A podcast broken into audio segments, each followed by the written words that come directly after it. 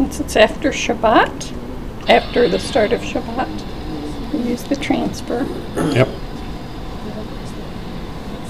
Baruch atah Adonai, Eloheinu melech haolam, asher kedeshanu b'mitzvoto, v'tzibanu l'hadlik ben, shal Blessed art thou, Lord our God, King of the universe, who sanctified us by thy commandments and commanded us concerning the kindling of the Hanukkah lights. Baruch atah Adonai, It's right there. Eloheinu melech haolam, she'asa nasim la'avotenu lahamim mahem basman hazeh. Blessed art thou, Lord our God, King of the universe, who brought miracles for our fathers in days of old at this season. Amen. The servant candle reminds us of Matthew chapter 20, verse 26, where Messiah said, But whoever desires to become great among you, let him be your servant. It's in keeping with the teachings of the Messiah that the ninth candle, the shamash, should be lit first with the match, except on Shabbat. When Exodus chapter 35 says, No kindling a fire on Shabbat, that's why we use a transfer candle. Yeshua repeatedly told his disciples he had come as a servant, and even in the last hours of his life, he took the role as servant to minister to these, his friends and followers. He thus fulfilled the prophecies of the Tanakh, especially Isaiah 53, and set an example for us that we should follow. The first candle, so if you'll take the shamash and light the first candle, the first candle reminds us that we have but one true God. Deuteronomy 6 4 says, Hear, O Israel, the Lord our God, the Lord is one. Call the Shema is the command to hear, and is the most important scripture in the Tanakh, the proclamation of the unique person of God. Because he is the only God, he wants, requires, and deserves the first place in every area of our lives. The singular character and single redemptive purpose of our holy God should bring us to worship him in all that we do and to commit our lives to Him. The second candle reminds us of unity. As it says in John 17, that they may be one as we are one. Yeshua's great prayer in the Garden of Eden, on, in the Garden of Gethsemane, on the eve of his death, was an aching cry of his heart for the unity of God and man. The bringing together of a holy God and sinful mankind was the redemptive purpose for which the Messiah came and for which he died. It is the purpose for which we too live and die, that the Messiah might use us to awaken a lost world to their need to be reconciled with God. The third candle reminds us of the triunity of God, not Trinity, but triunity. For we have one God and Father of all, who is above all and through all in, in all. God is a triunity, three expressions of one unique, dynamic character. He's called Creator, Redeemer, and Comforter. He's called Father, Son, and Holy Spirit. The Lord is one, and yet through the great mystery of these three holy expressions, He ministers truth and grace and power to those who have given their lives to Him. He calls us too to be holy and complete, uniting spirit, soul, and body to love and serve Him. The fourth candle reminds us of judgment. For as it says in Romans chapter 3, all have sinned and come short of the glory of God. The light of salvation is seen through Yeshua. The light of the world has meaning only for those who realize that they are lost in darkness. Each of us must come to terms with the fact that we have betrayed God, do things we should have done but didn't do, and things which we have done but we should not have done.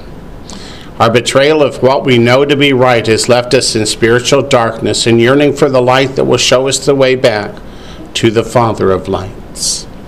The fifth candle reminds us of the grace of God. The scripture says, For by grace you have been saved through faith, and that not of yourselves. The value of a gift is measured in many ways by how much it costs, by how personal it is, by how much love went into the giving, by the feelings that give stirs in our hearts. By all of these measures, God's gift to us is inexpressibly precious. It cost God his only begotten Son, and it cost Yeshua his life. It offers each of us unique and personal relationship with God himself, a gift offered through his unimaginable love. The sixth candle reminds us of creation. It says in Psalm 8, O Lord, our Lord, how excellent is your name in all the earth. God created man on the sixth day in his own image. This was the culmination of the fantastic creation of all nature plants and animals, mountains and seas, skies and planets, and the deep places of the earth. God invested this final creation with the semblance of his own nature and the unique capacity to relate consciously, deliberately to Him in faith and love. He breathed into us the breath of life and the capacity to choose our own destiny. The seventh candle reminds us of completion and rest. In Genesis 2, the scripture tells us that God rested from all his work which he had created and made. In the Bible, seven is the number for completion, for God's finishing touch on his magnificent work of creation. After the work, God rested. And it is good to know that in these days of high stress and seemingly endless activity, that he expects us to rest too. For so he gives his beloved sleep. Go ahead. The eighth candle reminds us of a new beginning. If anyone is in Messiah, he is a new creation, says 2 Corinthians chapter 5. Through the grace of God, endings are always beginnings for believers. The end of sin is the beginning of righteousness. The end of guilt is the beginning of freedom. The end of fear is the beginning of love. Yeshua asks us to let our lives to lay our rest our will to do what we want when we want the way we want so that his will can begin anew within us in exchange he promises an ultimate end to all that has meant frustration and fear and dissatisfaction and a new birth of hope of faith and of love in our hearts. Let us take a brief look at hanukkah. What's it about? Why do we celebrate it? Why is it important? I'm going to do that by reading from an article published many years ago in a magazine called Zion's Hope. Says the year was 336 BCE, and the winds of change were beginning to blow. Turbulence that would forever shape the history of mankind swept through the ancient world. That year, Darius III came to the mighty Medo Persian throne, which ruled the world. But of greater significance, another king ascended to a throne in the west. He was Alexander, son of Philip II, king of the Greek city state, Macedonia. Though only 20 years of age, Alexander was nothing short of a brilliant commander. The might and wealth of the Persian Empire dwarfed his own, but his sheer military genius enabled him to move with lightning speed against the Persians. In 332 BCE, only some three years later, the armies of Alexander the Great defeated Darius III at Issus. By age 30, Alexander had conquered all the then known world, from Egypt and Europe to the borders of India. True to his teacher Aristotle, Alexander unified his empire through the cohesive force of Greek culture and religion known as Hellenism. The golden age of the Greek Empire, like a shooting star, was brief, lasting but a few years. At age 33, Alexander the Great died an untimely death without an heir, and the rule of his empire was passed to his four generals. They geographically divided the vast Grecian Empire into four parts, with Seleucus ruling Syria and eastern Asia Minor, with Ptolemy ruling Egypt, Lysimachus ruling Thrace and western Asia Minor, and Cassander ruling Macedonia and Greece. Had it not been for her geographic location, the tiny vassal state of Israel would certainly have gone unnoticed amidst the swirling currents of the ancient world. But such was not the case. Israel was strategically located between Syria and Egypt, the land bridge between the continents of Asia, Africa, and Europe. Control of Israel was key to dominance in the region. With the death of Alexander, Israel again found herself at the center of the maelstrom. For almost two centuries, she was tossed like a leaf in the wind between the expansionistic Seleucid or Syrian Empire and the Ptolemaic or Egyptian Empire that sought to dominate the Middle East. In 171 BC, Antiochus IV came to the Seleucid throne in Syria. He was a tyrant, cruel, harsh, and savage. He wore his pride like a garment. Believing that he was deity in the flesh, he referred to himself as Antiochus Theos Epiphanes, which means Antiochus, the visible God, or just Antiochus Epiphanes for short. His detractors, including his closest friends, called him Epimanes or madman.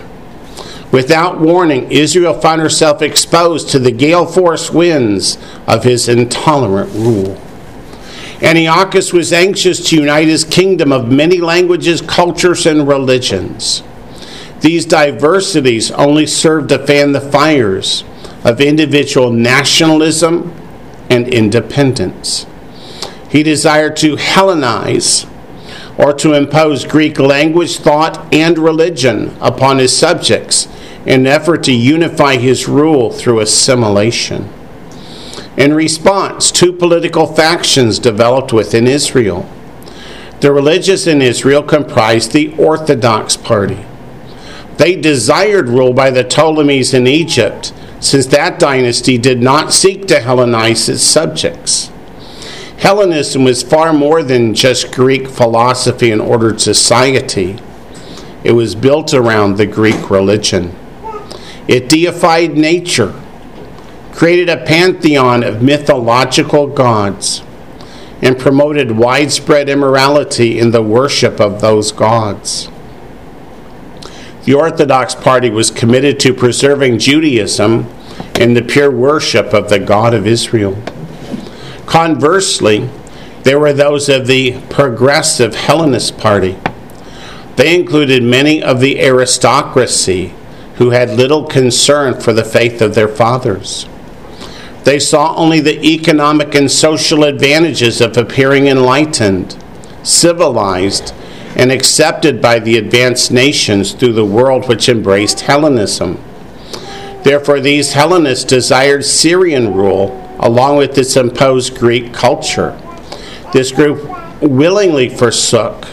The Greek word means to apostatize or abandon the Holy Covenant. We find that in 1 Maccabees chapter 1 verse 15. Now in Jerusalem, Yochanan, Onias III, was high priest and was vehemently opposed to Hellenistic forces within the nation. His brother Joshua, however, was not of the same conviction. Joshua changed his name to the Greek name of Jason and led the Hellenistic faction meaning Israel supported him and desired a covenant with the Greeks. We find that in 1 Maccabees chapter 1 verse 11. Seizing the opportunity, Jason offered an enormous bribe to Antiochus Epiphanes to obtain the office of high priest. He also promised to build a temple to the Greek god Phallus and a gymnasium where men perform naked in Jerusalem and to enroll the people of Jerusalem as citizens of Antioch, the capital of Syria. Antiochus gladly gave his consent, and Jason became high priest. When Jason had his brother killed by assassins, Israel became a cauldron of internal strife. Never before had an outsider dared to tamper with the divinely instituted high priesthood. To further intensify the situation, three years later, Menelaus, a rabid Hellenist and not even from the high priestly family, obtained the high priest's office by an even larger bribe. Once in office, he was disappointed to learn that the temple treasury, from offerings of the people, could not support the payment of his bribe. So he stole the golden vessels from the temple to pay his bribe to Antiochus. Meanwhile, the ambitions of Antiochus Epiphanes continued to grow. He aspired to reunify the Grecian Empire as it was in the days of Alexander the Great. In 168 BCE, he warred against Egypt, and victory seemed certain. However, the Roman Senate dispatched Popilius Laenas to prevent Antiochus from taking Egypt. When asked if he wished peace or war with Rome, Antiochus stalled for time. The Roman representative drew a circle in the sand around Antiochus and stated that he must decide before leaving the circle. Consequently, Antiochus was forced to withdraw from Egypt in great humiliation. On his return to Syria, Antiochus stopped in Jerusalem. Already in a great rage because of Roman interference, he learned that Jason had, had mounted a rebellion against Menelaus after hearing a rumor of Antiochus' death. Antiochus was incensed by this mockery and challenged to his authority. The continued political intrigue within Israel and deep seated resistance to Hellenization had run its full course with his patience. And so, suddenly, without warning, Antiochus ordered his general to destroy Jerusalem. The full heat of his wrath and frustration was vented on the Jewish people. Houses were burned, the walls of the city were breached, and tens of thousands were killed or sold into slavery. But his destruction did not cease. Antiochus turned his attention to the temple on Mount Zion Syrian soldiers hacked and smashed the porches and gates. They stripped the temple of its golden vessels and treasures. It was on Kislev 15 of 168 BCE that Antiochus erected an idol of Zeus, the supreme deity of the Greek pantheon, on the holy altar in the courtyard. Not surprisingly, it bore the face of Antiochus. On the birthday of Zeus, which was Kislev, December 25th that year, which also happened to be December 25th, Antiochus offered a pig on the altar. The pig was the ultimate abomination to the Jewish mind, strictly forbidden by the law of God. Antiochus sprinkled its blood in the Holy of Holies and poured its broth over the holy scrolls before he cut them to pieces and burned them. The Shach, the horror. The nation reeled with severe trauma. The sanctuary of the Most High had been polluted and profaned. It had been desecrated and defiled. In the words of First Maccabees, it was, quote, laid waste like a wilderness, unquote. That's First Maccabees chapter 1, verse 39. And trodden down, as is said in First Maccabees chapter 3, verse 45 and as such the nation was left utterly desolate. The temple was converted to a shrine to Zeus, and only swine, that's piggies, were permitted for sacrifice. A fortress called the Acra was erected adjacent to the temple so that a Syrian garrison could control the shrine. Furthermore, Antiochus issued an edict forbidding the practice of Judaism on pain of death and enforced it by house searches. If Sabbath was observed, or dietary laws kept, or circumcision performed, or scrolls of the Torah found, the whole family was put to death. Babies were hung around their mothers' necks, and women were thrown from the walls of the cities. The line had been drawn either assimilate or be annihilated. Dark days followed, filled with terror and persecution. The faithful immediately fled to the wilderness or to the Judean hills to live in caves, but they were hunted like animals. During that time of intense suffering, thousands sacrificed their lives to remain true to God. Jewish history records several heroic acts of faithful devotion. For instance, Eleazar, 90 years of age and one of the principal scribes, was brought before Antiochus and commanded to eat swine's flesh. He refused to defile himself and break the law of God. So the soldiers asked him to bring his own lawful meat and eat it as if it were the detestable pork. After an eloquent statement of faith, he remained unmoved, not willing to deceive the young people with his example. With that, the soldiers beat him mercilessly until he died. Another account relates the enduring courage of a woman named Hannah and her seven sons. They too were arrested and compelled to eat swine's flesh and thereby assent to the pagan sacrifice. One by one, the sons were tortured and when they refused to yield, they were boiled alive in cauldrons. When one son was approached to apostatize or have his tongue and hands cut off, he courageously testified, quote, These I had from heaven, and for his laws I despised them, and from him I hope to receive them again. Unquote. That's 2 Maccabees chapter 7, verse 11. Another affirmed before he died, quote, It is good being put to death by men, to look for hope from God, to be raised up again by him. Unquote. 2 Maccabees chapter 7, verse 14. As the last son was pressed to deliver himself by apostatizing, his mother encouraged him with the resurrection. Quote, but doubtless the Creator of the world, who formed the generation of man, and found out the beginning of all things, will also of his own mercy give you breath and life again. Fear not this tormentor, but, being worthy of thy brethren, take thy death, that I may receive thee again in mercy with thy brethren. End quote. 2 Maccabees chapter 7, verses 23 and 29.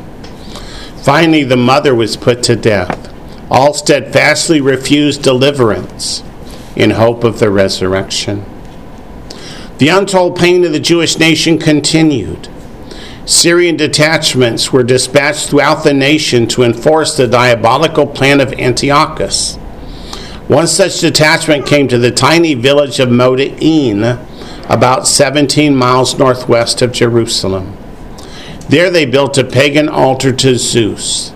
The townspeople were assembled, and an aged priest named Mattathias was singled out of the crowd. He was ordered to offer a sacrificial pig to the Greek gods in honor of Antiochus. Mattathias' head of gray hair was visible testimony of the respect he carried with the people. He was the great grandson of Chasmon, a descendant of Jehoiarib of the first division of priests. He was also the father of five sons John, Simon, Judah, Eleazar, and Jonathan.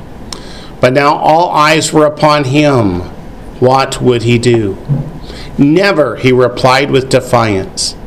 At that moment, an apostate priest approached the altar and requested permission to offer the pig.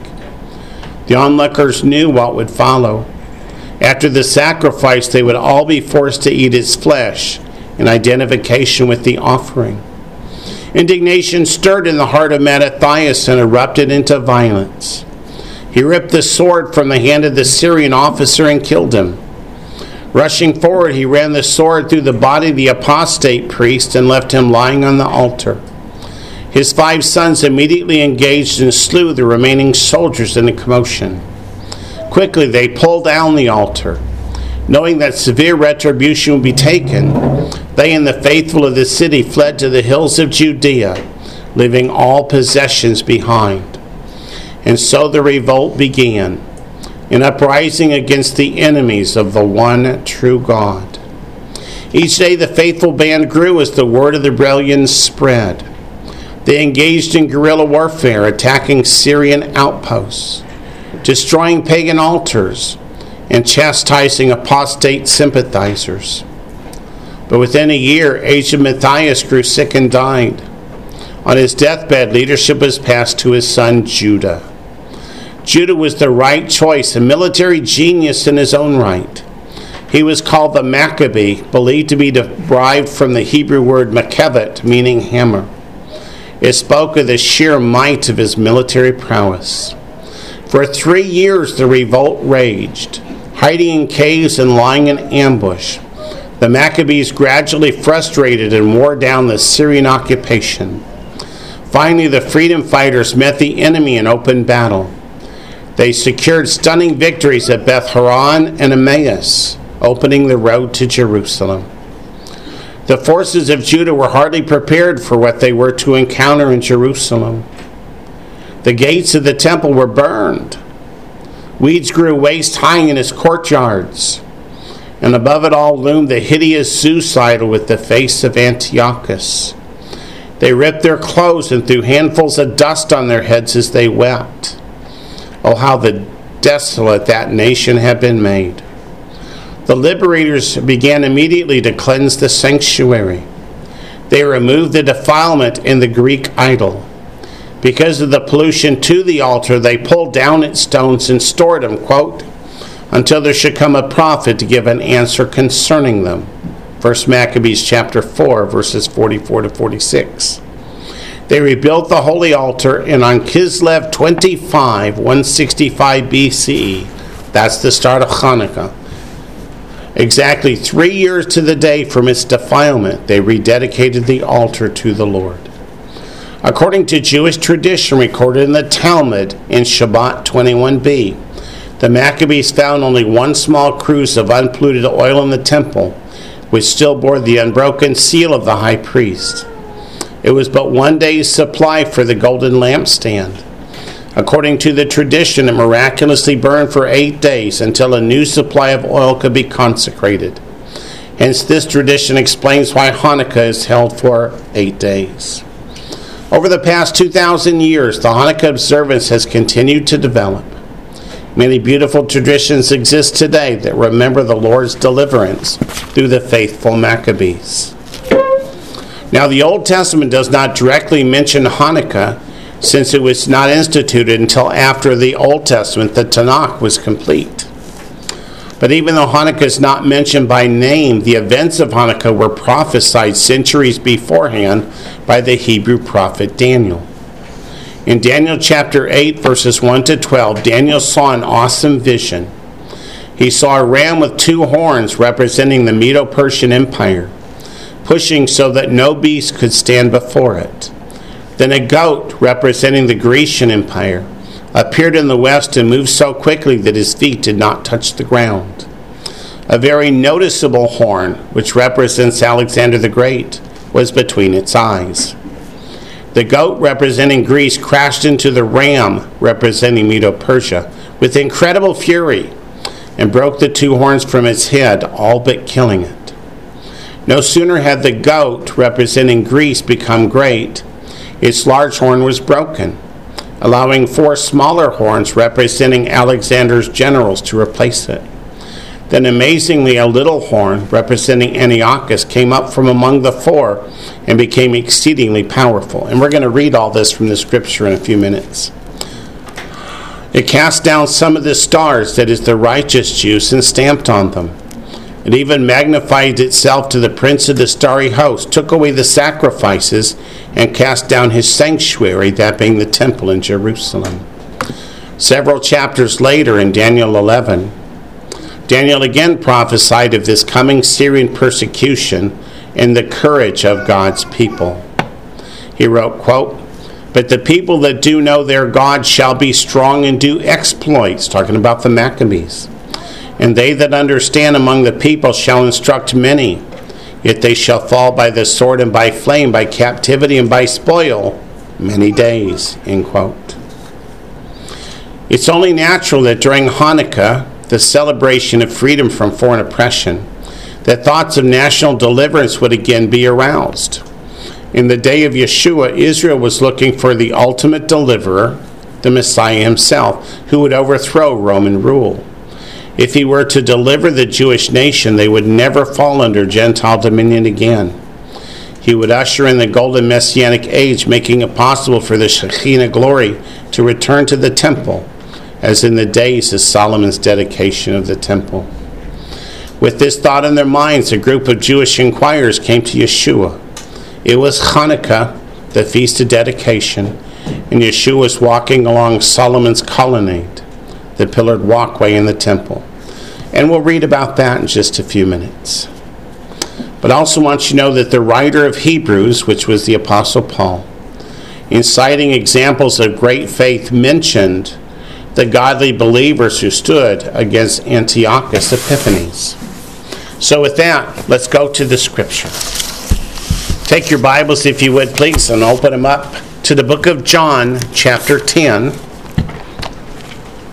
which the reading in Zion's Hope was just mentioning. John chapter 10, starting in verse 22.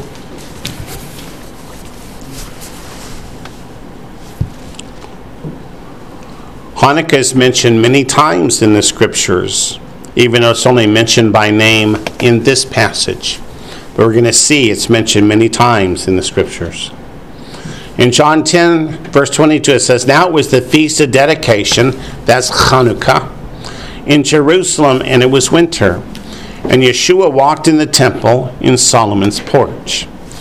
Then the Judeans surrounded him and said to him, How long do you plan to keep us in doubt? If you're the Messiah, tell us plainly. Yeshua answered them, I told you, and you do not believe. The works that I do in my Father's name, they bear witness of me. But you do not believe because you're not of my sheep. As I said to you, my sheep hear my voice, and I know them, and they follow me. And I give them eternal life, and they shall never perish, neither shall anyone snatch them out of my hand. My Father who has given them to me is greater than all, and no one is able to snatch them out of my Father's hand. I and my Father's, I and my Father are one, echad, just like the Shema says. Then the Judeans took up stones again to stone him. Yeshua answered them, Many good works I've shown you from my Father. For which of those works do you stone me? The Judeans answered him, saying, For good work we do not stone you, but for blasphemy, because you, being a man, make yourself God. The next place that we see in the scripture that Hanukkah is mentioned is in Matthew chapter 24.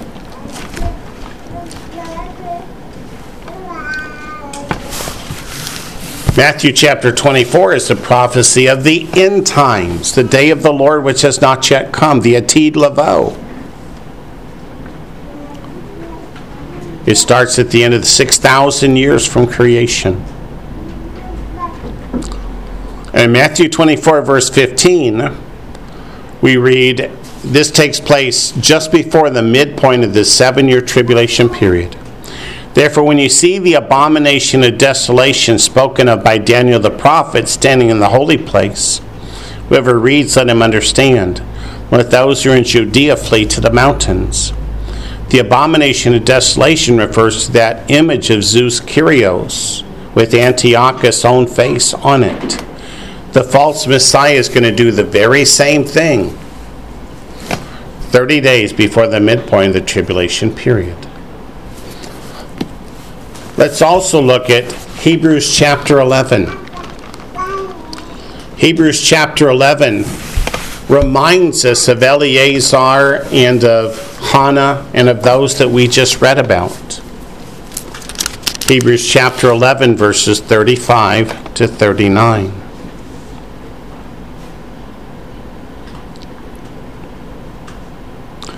It says, Women receive their dead raised to life again Elijah did that, if you remember in the Old Testament.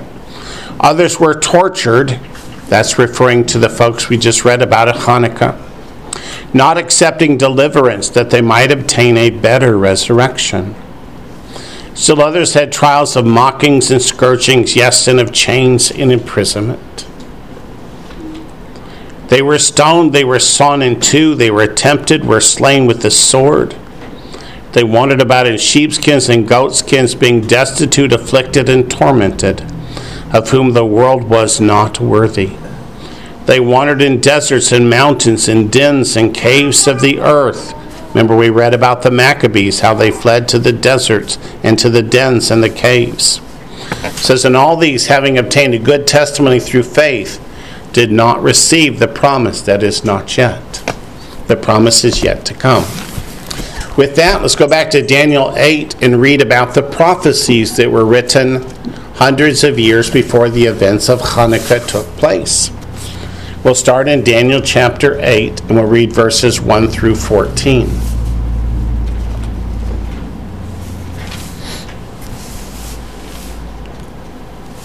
Daniel chapter 8. The candles are about burned out, so I'm going to adjust the camera a little bit.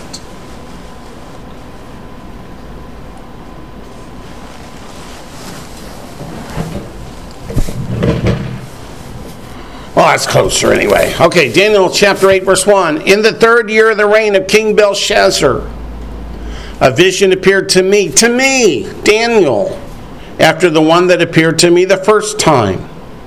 I saw in the vision, and it so happened while I was looking that I was in Shushan the citadel. Wait a minute. King Belshazzar. Of what kingdom was he king? What's that? Babylon? Babylon. So Daniel is still in Babylon. Medo Persia has not yet overthrown Babylon. Well, what was the capital of the Medo Persian Empire? Shushan. Shushan the citadel. So while he's still in Babylon, before Medo Persia conquers Babylon, Daniel has a vision that he's standing in Shushan, which is in the province of Elam. And I was in the vision, and I saw in the vision that I was by the river Ulai. Remember, Elam is in what is today Iran. It's where the Bushehr nuclear reactor is, that according to Jeremiah is soon going to get put out of operation. Verse 3 Then I lifted my eyes and saw, and there, standing beside the river, was a ram which had two horns. That's Medo Persia. That's why two horns and one of the two horns, and the two horns were high, but one was higher than the other, and the higher one came up last. Verse 4 I saw the ram pushing westward, northward, and southward, so that no animal could withstand him. That is, they conquered everybody they approached. No, is there any that could deliver from his hand, but he did according to his will and became great. So that's the Medo Persian Empire that conquers Babylon and controls the world. Verse 5 And as I was considering, suddenly a male goat came from the west. That's the one that represents Greece. Across the surface of the whole earth without touching the ground. And the goat had a notable horn between his eyes. Kids, who was that notable horn? Alexander the Great. Then he came to the ram that had two horns, which I had seen standing beside the river, and ran at him with furious power. I saw him confronting the ram, and he was moved with rage against him, attacked the ram, and broke his two horns. And there was no power in the ram to withstand him, and he cast him down to the ground and trampled him. There was no one that could deliver the ram from his hand. So Babylon was overthrown by Medo Persia, now overthrown by Greece. Verse 8 Therefore the male goat grew very great. When he became strong, the large horn was broken. That's the death of Alexander the Great. And in place of it, four notable ones came up toward the four winds of heaven. That's the four generals that divided his kingdom into four pieces. Out of one of them came a little horn, that's Antiochus Epiphanes up in Syria, out of the Seleucid dynasty, which grew exceedingly great toward the south. That's the Egyptian dynasty under the Ptolemies. You've heard of the Ptolemies, right? Name me one Ptolemy ruler. A woman, like to play with snakes. Cleopatra. Yeah, she was of the Ptolemies. Toward the east and toward the glorious land which is Israel. And it grew up to the host of heaven and cast down some of the host and some of the stars to the ground and trampled them. Talking about the righteous Jewish people who kept their faith in God, how they put some to death, overthrew others. Verse 11 He even exalted himself as high as the prince of the host, and by him the daily sacrifices were taken away. And the place of his sanctuary was cast down. Does that remind you of Daniel 9 27 and what the false Messiah is going to do in the day of the Lord? Yeah. Because of transgression, an army was given over to the horn to oppose the daily sacrifices. Because of transgression means because some of the children of Israel wanted to turn away from God and embrace the Hellenism, God allowed Antiochus Epiphanes to conquer the land. And he cast truth down to the ground. What is truth? Psalm 119, verse 142 the Torah. So he forbid the practicing of the Torah. He did all this and prospered. Then I heard a holy one speaking. And another holy one said to that certain one who was speaking, How long will the vision be concerning the daily sacrifices and the transgression and desolation, the giving of both the sanctuary and the host to be trampled underfoot? He said to me, For 2,300 days, then the sanctuary will be cleansed. So it tells us who's going to conquer Israel, who's going to destroy the sanctuary, He's going to set up the abomination of desolation and how long it will last until the Maccabees were able to dedicate it back to God. And then in Daniel chapter 11, we read some more of the story. Again, prophesied hundreds of years before the events took place. In Daniel 11, we'll start with verses 1 through 4 and then we'll go down to verse 28. Daniel 11 says, Also in the first year of Darius the Mede, he was the king who overthrew Babylon and brought Medo Persia to power. I, even I, stood up to confirm and strengthen him. And now I'll tell you the truth. Behold, three more kings will arise in Persia, and the fourth shall be far richer than them all. That's Antiochus Epiphanes. By his strength, through his riches, he shall stir up all against the realm of Greece. Then a mighty king shall arise, who shall rule with great dominion and do according to his will. And when he is arisen, the kingdom will be broken up and divided toward the four winds of heaven. Those are the four generals of Alexander the Great. But not among his posterity, nor according to his dominion with which he ruled. For his kingdom shall be uprooted, even for others besides these. In verse 2, I didn't mean to say that king was Antiochus Epiphanes. That was a ruler of Persia. Verse 5 Also the king of the south, that's the Ptolemies down in Egypt, shall become strong, as well as one of his princes, and he shall gain power over him and have dominion. His dominion shall be a great dominion. Go down to verse 28. While returning to his land with great riches. Referring to Antiochus Epiphanes, now who's been defeated down in Egypt by Rome, drawing that circle around him in the sand and making him declare his intentions before he steps out of the circle. His heart shall be moved against the holy covenant, so he shall do damage and return to his own land. At the appointed time he shall return and go toward the south, but it shall not be like the former or the latter, for ships from Cyprus shall come against him. Therefore he shall be grieved and return in rage against the holy covenant and do damage. So he shall return and show regard for those who forsake the holy covenant. That is, he gave wealth and power and riches to the Jewish people who would turn away from God and embrace Hellenization and forces shall be mustered by him, and they shall defile the sanctuary fortress. Then they shall take away the daily sacrifices and place there the abomination of desolation. That's what Messiah refers to in Matthew 24, verse 15. That was the statue of Zeus with the face of Antiochus on it. Those who do wickedly against the covenant he shall corrupt with flattery. That is, he gave great honor to the Jewish people who had abandoned God. But the people who know their God shall be strong and carry out great exploits. That refers to the Maccabees. And those of the people who understand shall instruct many. Yet for many days they shall fall by sword and flame, by captivity and by plundering. That is, the war went on for how long? For three years. Now, when they fall, they shall be aided with a little help, but many shall join them by intrigue.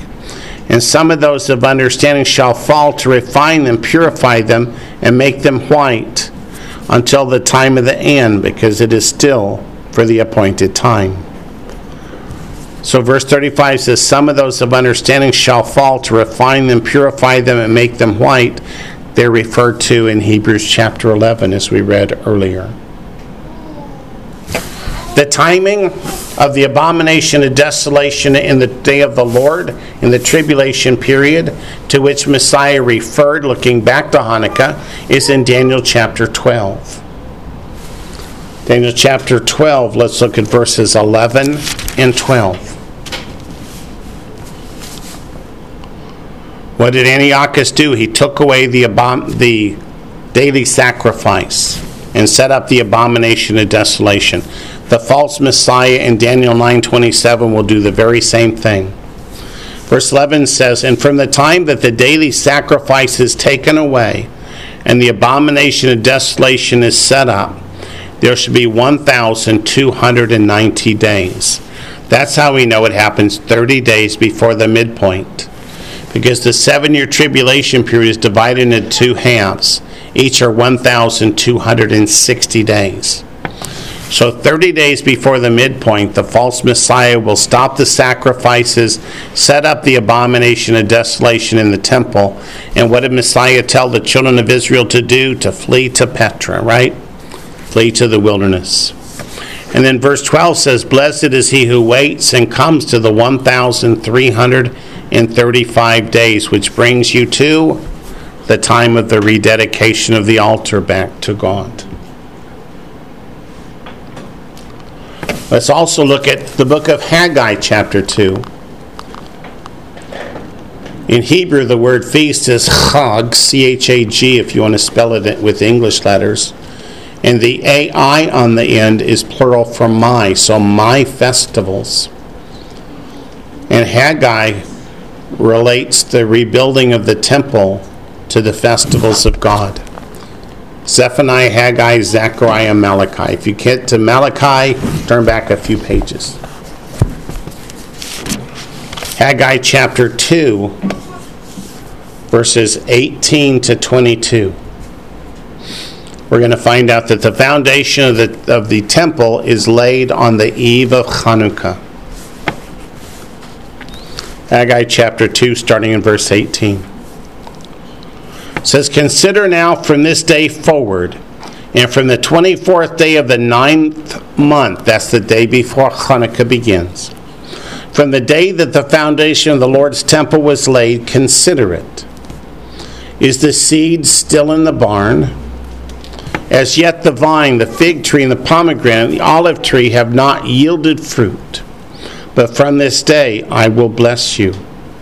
And again, the word Lord came to Haggai on the 24th day of the month, or again, the day before Hanukkah, saying, Speak to Zerubbabel, governor of Judah, saying, I will shake heaven and earth.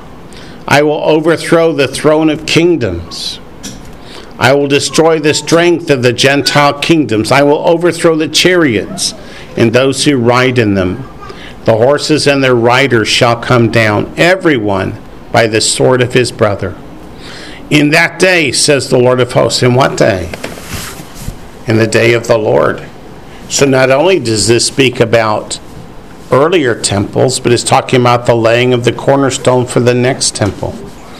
In that day, says the Lord of hosts, I will take you, Zerubbabel, my servant, the son of Shealtiel, says the Lord, and will make you like a signet ring, for I have chosen you, says the Lord of hosts.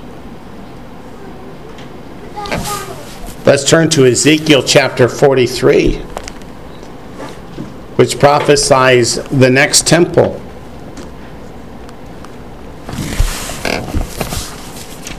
Israel's getting very close to starting the construction of that next temple, aren't they? At least if we believe the news. Ezekiel chapter 43. Let me give you a chance to find it.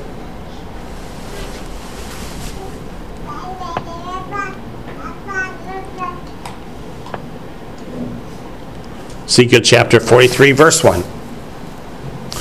Afterward, he brought me to the gate, the gate that faces toward the east. We're talking about the Golden Gate or the Eastern Gate on the Temple Mount, which faces the Mount of Olives. And behold, the glory of the God of Israel came from the way of the east. That is, he's coming from the Mount of Olives toward the Temple Mount. The Shekinah glory of God, that dwelling presence, departed from the temple around the 10th chapter of Ezekiel right before Babylon destroyed the first temple, and has not returned, but returns in Ezekiel 43. Verse 2 And behold, the glory of the God of Israel came from the way of the east. His voice was like the sound of many waters. That's the way Messiah's voice is described in Revelation 1:15 and Revelation 18:1.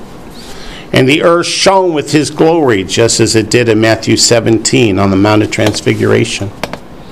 It was like the appearance of the vision which I saw, like the vision which I saw when I came to destroy the city. The visions were like the vision which I saw by the river Chebar, and I fell on my face. And the glory of the Lord came into the temple by way of the gate which faces toward the east. The Spirit lifted me up and brought me into the inner court, and behold, the glory of the Lord filled the temple. Then I heard him speaking to me from the temple, while a man stood beside me. And he said to me, Son of man, this is the place of my throne. That is, that's where the Lord will rule and reign. And the place of the soles of my feet, that shows ownership and possession. Where I will dwell in the midst of the children of Israel forever, never more again to depart.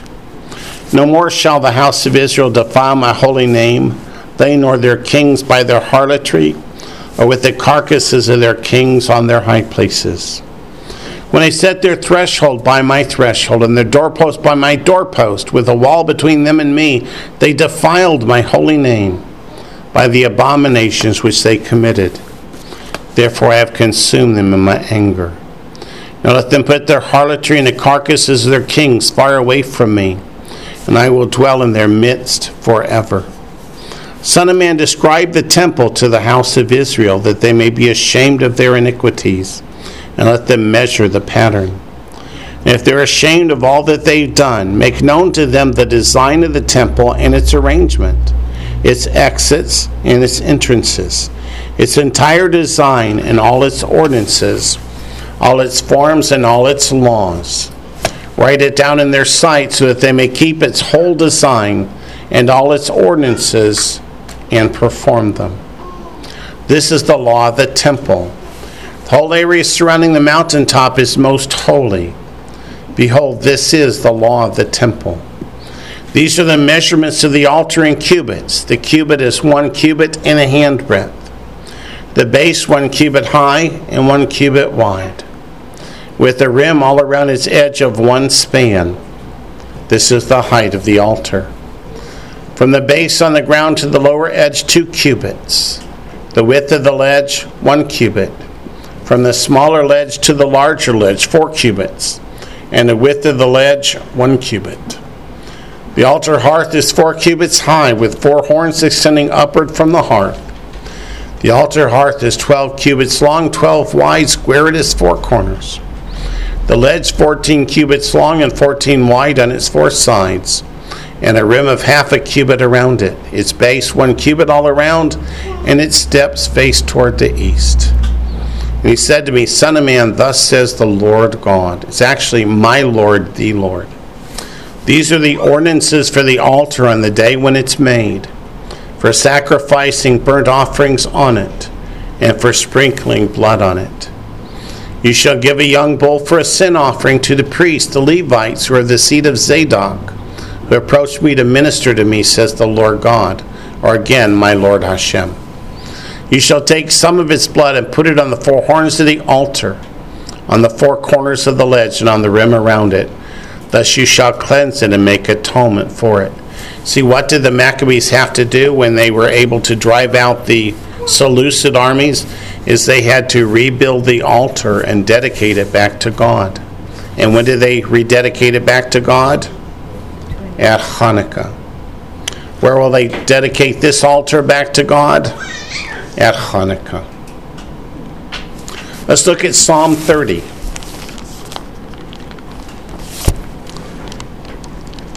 Psalm 30 is a psalm of dedication.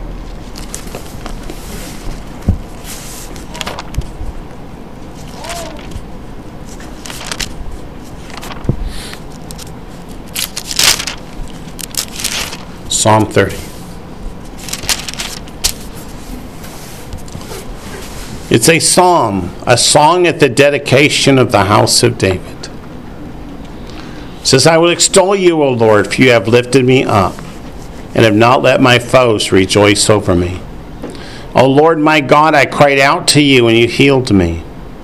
O Lord, you have brought my soul up from the grave. You've kept me alive that I should not go down to the pit. Sing praise to the Lord, you saints of his, and give thanks at the remembrance of his holy name. For his anger is but for a moment, his favor is for life. Weeping may endure for a night, but joy comes in the morning. Now, my prosperity, I said, I shall never be moved. Lord, by your favor, you have made my mountains stand strong. You hid your face, and I was troubled. I cried out to you, O Lord, and to the Lord I made supplication. What profit is there in my blood when I go down to the pit? Will the dust praise you? Will it declare your truth? Hear, O Lord, and have mercy on me. Lord, be my helper. You have turned from me my mourning into dancing. You have put off my sackcloth and clothed me with gladness, to the end that my glory may sing praise to you and not be silent. O Lord my God, I will give thanks to you forever. Psalm's all about the fact that God may be angry with us for a while, but his anger will not last forever. He will eventually forgive us, restore us, and we will sing praises to the Lord our God from now into eternity future. So, part of what we learn from the study of Hanukkah is that the people had a choice. Would they assimilate and adopt the Greek language, customs, cultures, religions, etc., to save their own lives? Or would they stay true to God, even, it cost, even if it cost them their very lives? And if we turn to the book of Acts, chapter 6, we're going to see part of the ramifications of that. In Acts chapter 6, we find that there are two groups amongst the Jewish people there are the Hebrew speaking Jews and the Greek speaking Jews. The Greek speaking Jews are the descendants of those who apostatized and accepted the Greek language and religion in the days of Hanukkah. In Acts chapter 6, verse 1, it says, Now in those days, when the number of the disciples was multiplying, there arose a complaint against the Hebrews, that is the Greek, the Hebrew-speaking Jews, by the Hellenists, or the Greek-speaking Jews, because their widows were neglected in the daily distribution. There was still a lot of animosity, even in those days, against the Jewish people who had said, "Ah, who, who wants to worship a God?" When we can go off and join the Greek language and culture and be part of the enlightened world. And during the time of the tribulation period, people are going to be facing that very same situation. Look at Daniel chapter 9, verse 27. Something that's coming up very shortly. Daniel chapter 9, verse 27.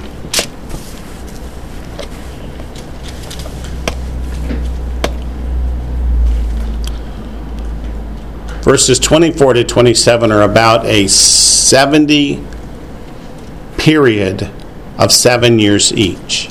Six years, then a Sabbath year. Six years, then a Sabbath year. 70 of those seven year periods.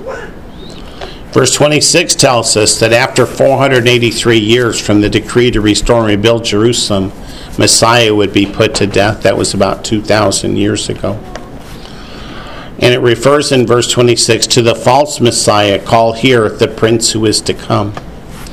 Verse 27, it tells us that that false Messiah will confirm a covenant with many for one week, that is for a seven year period.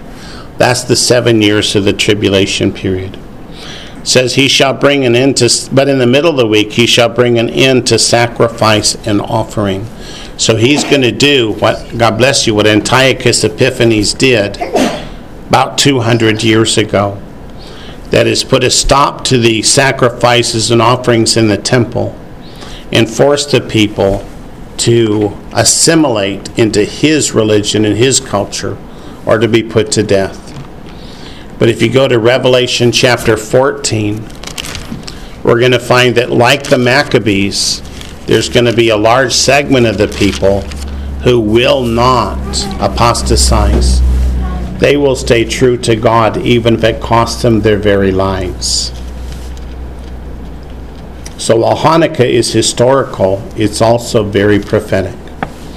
In Revelation 14:12 it says, "Here is the patience of the saints." That word saints is hagios, it means the holy ones. Here are those who keep the commandments of God and the faith of Yeshua.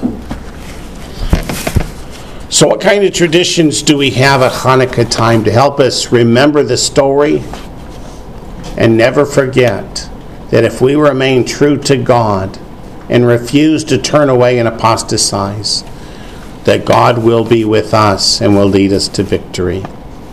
Well, the first thing we do at Hanukkah is we light the lights. And then in our house, especially, we read Psalms 113 to 118 and then Psalm 136. I don't have a dreidel up here. Another thing we do is to play dreidel. The dreidel was designed at a time when the children of Israel were forbidden from practicing their religion openly. So at Hanukkah time, they would make dreidels, and they contained four Hebrew letters, which represent Nes Gadol Haya Sham. A great miracle happened there. Unless, of course, you're in Israel when it says Nes Gadol Haya Po. A great miracle happened here. And as the children play with the dreidel, if any of the soldiers came by, it looked to them like they were just playing a game. But while playing the game, they could explain and tell the story of Hanukkah and remind each other what happened. One of my favorite traditions and customs is the eating of the sufganiyot, the jelly donuts. Love jelly donuts. Thank you. Here are two examples of dreidels. One has a sheen, one has a pay. So Nes Gadol Haya Sham, Nes Gadol Po. A great miracle happened there. A great miracle happened here. And for those who are interested, I sent out the directions to the game. This one's got a sheen I got to put in. That one's got a gimel I get. Okay. Another tradition is to eat latkes, which are potato pancakes with onions that are fried. My mama used to make these when I was little. She didn't call them latkes, she just called them potato pancakes, but that's what a latke is. It's a potato pancake. And if you're musically inclined, there's lots of songs. Anybody know dreidel, dreidel, dreidel? yeah, there you go. So, with that, let's bring our Bible study to a close and let us remember that the story of Hanukkah is more important than the little games and things we do. That there will be times that Satan will try to wipe out the children of Israel because Messiah said in Matthew 23 that we will see him no more till the children of Israel cry, Baruch haba b'shem Adonai. Blessed is he who comes in the name of the Lord. So Satan has tried throughout the centuries to destroy the Jewish people so that Messiah will never return. We've read the end of the book though, and